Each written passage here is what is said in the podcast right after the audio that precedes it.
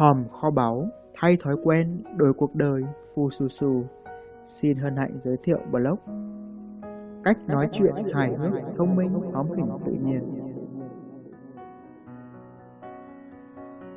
Thú thật với bạn, Phu Su Su không phải là người có cách nói chuyện hài hước tự nhiên, càng không phải là tâm điểm gây cười trong các buổi tiệc tùng. Tôi ít khi dự tiệc và tự nhận mình là một người đàn ông hướng nội hay còn gọi là ông nội. Vì yêu cầu công việc mà tôi buộc phải học cách nói chuyện hài hước khi cần bởi vì tôi làm trong ngành in ấn. Chính xác hơn là in tiền bằng mồm. In tiền bằng mồm là sao? Tôi từng làm ở một công ty đào tạo, nơi người ta trả tiền để bạn nói chuyện trước đám đông. Nhiệm vụ của tôi mỗi lần lên sân khấu là phải làm sao để người ta há miệng ra cười và nhét kiến thức vào trong bụng họ. Như vậy sẽ tốt hơn là để kiến thức chui từ tai bên này sang tai bên nọ. Do đó, nếu không biết cách nói chuyện hài hước khi cần, tôi khó mà trụ lại ở đó hơn 5 năm và chọc cười hơn 35.000 người. Nhiều bạn hỏi tôi cách nói chuyện hài hước. Tôi dạy gì mà nói chứ, đó là bí mật nghề nghiệp, đó là cần câu cơm của tôi cơ mà. Mà cái cần câu này rất hay, không những câu cơm mà bạn còn có thể hái được cả phở nữa. Tức là thi thoảng bạn có thể đi diễn thuyết bên ngoài. Xong giờ đây tôi có thể bật mí cho bạn bởi vì tôi đã chuyển qua một ngành khác, giúp tăng mạnh doanh thu bán smartphone của cả nước. Tôi đi khắp nơi viết blog để người ta phải dán mắt vào màn hình đọc bài của tôi. Nếu bạn tùng tìm cười từ đầu đến giờ, rất tốt. Hãy cứ cười khi bạn còn răng. Nếu bạn không cười cũng không sao cả. Thật ra viết lách hài hước khó hơn nói chuyện hài hước rất nhiều. Nên từ giờ tôi sẽ đi thẳng vào vấn đề. Bạn sẽ nhận được những kinh nghiệm mà tôi đã không chỉ phải trả bằng USD mà còn cả USB nữa. Mở ngoặc, một số đồng nghiệp mượn USB của tôi để copy những ebook video về cách nói chuyện hài hước mà tôi tìm được khiến nó bị nhiễm virus và ốm nặng. Ba cách nói chuyện hài hước sai lầm Dưới đây là ba cách nói chuyện hài hước mà nếu có ai đó thành công với chúng, chắc hẳn họ phải có một năng khiếu nào đó, thường là liên quan đến ngôn ngữ cơ thể hoặc là cái mặt của họ nhìn đã buồn cười rồi. Còn với đại đa số trường hợp thì nên tránh. Cách nói chuyện hài hước sai lầm số 1 Văng tục Nghe thật lạ, nói tục văng tục mà cũng gây cười. Có đấy, tôi đã từng tham dự những hội thảo mà diễn giả văng tục cả hội trường cười dần dần. Mặc dù họ thường thêm một chữ xin lỗi trước khi văng tục và có thể nói là văng tục khá đúng lúc, nhưng tôi vẫn đánh giá không cao cách nói chuyện hài hước này vì nó rất dễ gây phản cảm. Nên đây là câu cuối cùng tôi nói về nó. Chấm hết. Cách nói chuyện hài hước sai lầm số 2 Diễu cợt Tôi từng biết một anh chàng với khả năng thiên phú là trong khi họp nhóm, anh ta có thể giễu cợt cho ai đó tới mức phát khóc, còn mọi người thì cười nghiêng ngả. Nhiều khi bạn bè trêu chọc nhau cũng có thể gây cười, song tôi đánh giá không cao cách này. Vì nó gây tổn thương cho người khác, mà quan trọng hơn là rất khó dùng trong diễn thuyết. Sự thật là anh chàng đó, khi lên sân khấu nói chuyện, thì chủ yếu mọi người cười vì cái vẻ mặt buồn cười của anh ta. Cách nói chuyện hài hước sai lầm số 3, kể chuyện cười. Nghe thật lạ, muốn trọng cười thì phải kể chuyện cười chứ. Xong đây là sự thật, những câu chuyện có thể gây cười khi bạn đọc nó, nhưng khi kể lại thì sẽ rất khác. Bạn biết cảm giác khi kể một câu chuyện cười mà người cười duy nhất là chính mình chứ? Thật đau đớn, thậm chí con tim sẽ bị xé toạc nếu khán giả của bạn là cả một đám đông. Tôi đã từng lên mạng tìm một mẫu chuyện cười mà tôi cảm thấy cực kỳ hài hước để mở màn cho bài nói chuyện của mình. Và bạn biết đấy, khi tôi kể câu chuyện đó thì có một vài khán giả mỉm cười và một người duy nhất cười không ngớt, đó chính là tôi. Đã đâm lao thì phải theo lao thôi. Chả nhẽ, lúc đó tôi lại nói xin lỗi vì không ai cười nên tôi xin cắt phần mở bài. Hãy nhớ, chuyện cười siêu tầm dài thường rất khó để kể lại cho hay. Bạn nên dùng những câu nói hài hước ngắn gọn thì sẽ an toàn và hiệu quả hơn. Và nếu họ không cười thì bạn có thể nhanh chóng chuyển sang một kế hoạch khác, nhàn hơn nhiều so với việc kể câu chuyện dài rồi cười một mình. Và sau lần thất bại đó, sau cú ngã dập mặt trước khán giả ấy, tôi đã lập tức nghiên cứu như điên về cách nói chuyện hài hước và biết rằng mình đã phạm một sai lầm lớn. Mình đã vi phạm nguyên tắc đầu tiên, kể chuyện cười siêu tầm. Những mẩu chuyện siêu tầm có thể gây cười cho người này nhưng cũng có thể gây khó hiểu cho người khác. Thậm chí sẽ là thảm họa nếu người ta đã từng đọc ở đâu đó rồi. Và lúc ấy nếu họ cười thì chẳng qua là vì chồng bạn thật là tội nghiệp. Ba cách nói chuyện hài hước thông minh Còn dưới đây là ba cách nói chuyện hài hước thông minh. Chúng đòi hỏi thời gian luyện tập, song rất an toàn, lại đem lại vô vàn lợi ích. Dùng được cả khi họp nhóm bạn bè lẫn diễn thuyết trên sân khấu. Cách nói chuyện hài hước thông minh số 1, bình luận khác biệt. Tôi biết sai chính tả ư? Bình luận chứ? Không, nếu là bình luận thì không có gì khác biệt. Bạn phải bình luận. Bình luận là gì? Không phải là bạn phê bình luận cả lên, mà là đưa ra góc nhìn khác biệt. Muốn đi nhanh, hãy đi một mình. Muốn đi xa, hãy đi cùng nhau. Bạn có bình luận gì cho câu nói này?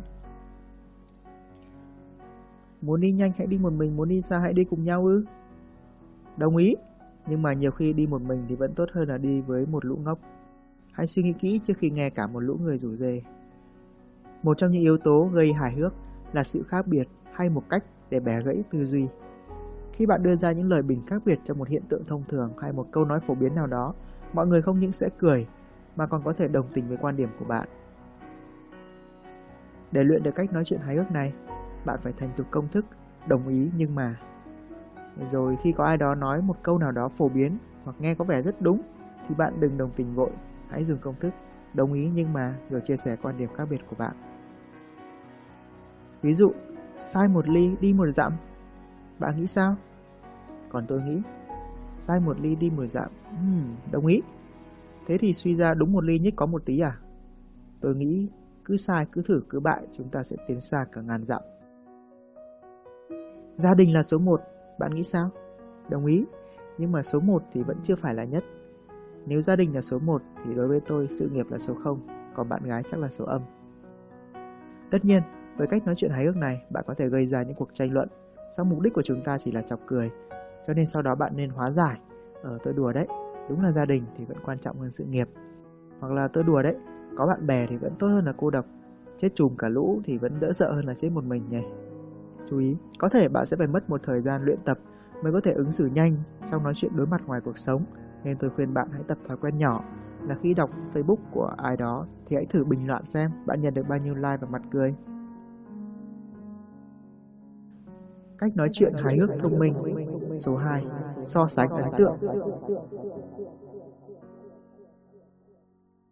Ông Dudley là giám đốc của công ty Groning, chuyên sản xuất máy khoan.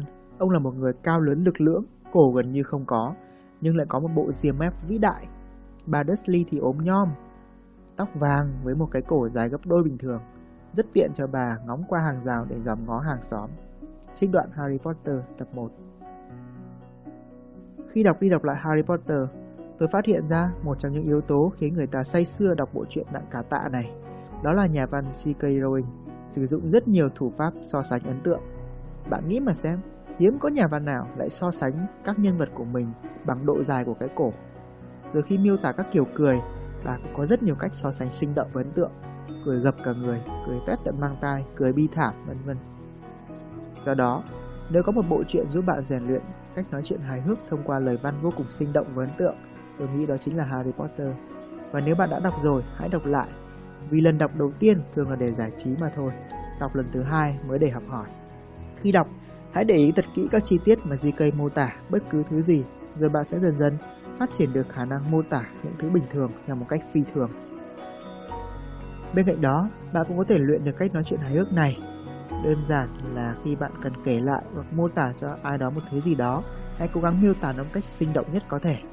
Bằng mẫu câu, giống như là chẳng khác nào cứ như thể cộng với ACCG. ACCG là gì? Đó là ai, cái gì, con gì. Ví dụ, bạn cần mô tả một ai đó vui, bạn có thể so sánh. Anh ấy vui cứ như là Nobita mới đạt điểm 10 ạ. Mô tả một ai đó cười, bạn có thể hỏi. Sao thằng bé cười sảng sặc như kiểu công nông lên dốc ấy? Chú ý nếu chưa quen trong giao tiếp mặt đối mặt, bạn có thể luyện tập bằng cách viết nhật ký, viết status đăng lên Facebook. Ví dụ ngày hôm nay tôi vui cứ như là, ngày hôm nay tôi buồn cứ như thể, và xem bạn nhận được bao nhiêu like, bao nhiêu mặt cười. Cách nói chuyện hài hước thông minh số 3, vòng vo hai quốc. Vòng vo hai quốc là gì? Một trong những cách nói chuyện hài hước đó là gây sự tò mò khi trả lời những câu hỏi thông thường. Hãy liệt kê ra những câu hỏi thông dụng mà bất cứ ai cũng có thể hỏi bạn. Sau đó chuẩn bị sẵn một câu trả lời gây tò mò, rồi luyện tập, luyện tập và luyện tập. Ví dụ, nếu có ai đó hỏi bạn làm nghề gì, tôi sẽ nói tôi làm lĩnh vực à, in tiền bằng mồm Thường họ sẽ bật cười ngạc nhiên và tò mò hỏi là sao thì tôi sẽ giải thích. Nếu có ai đó hỏi bạn định đi bao lâu, bạn định ở bao lâu, thì tôi thường sẽ trả lời khoảng 9 tháng 10 ngày gì đó. Thường thì họ sẽ bật cười và hỏi thật hả? Lúc đấy tôi đơn giản là bắt đầu khai thật.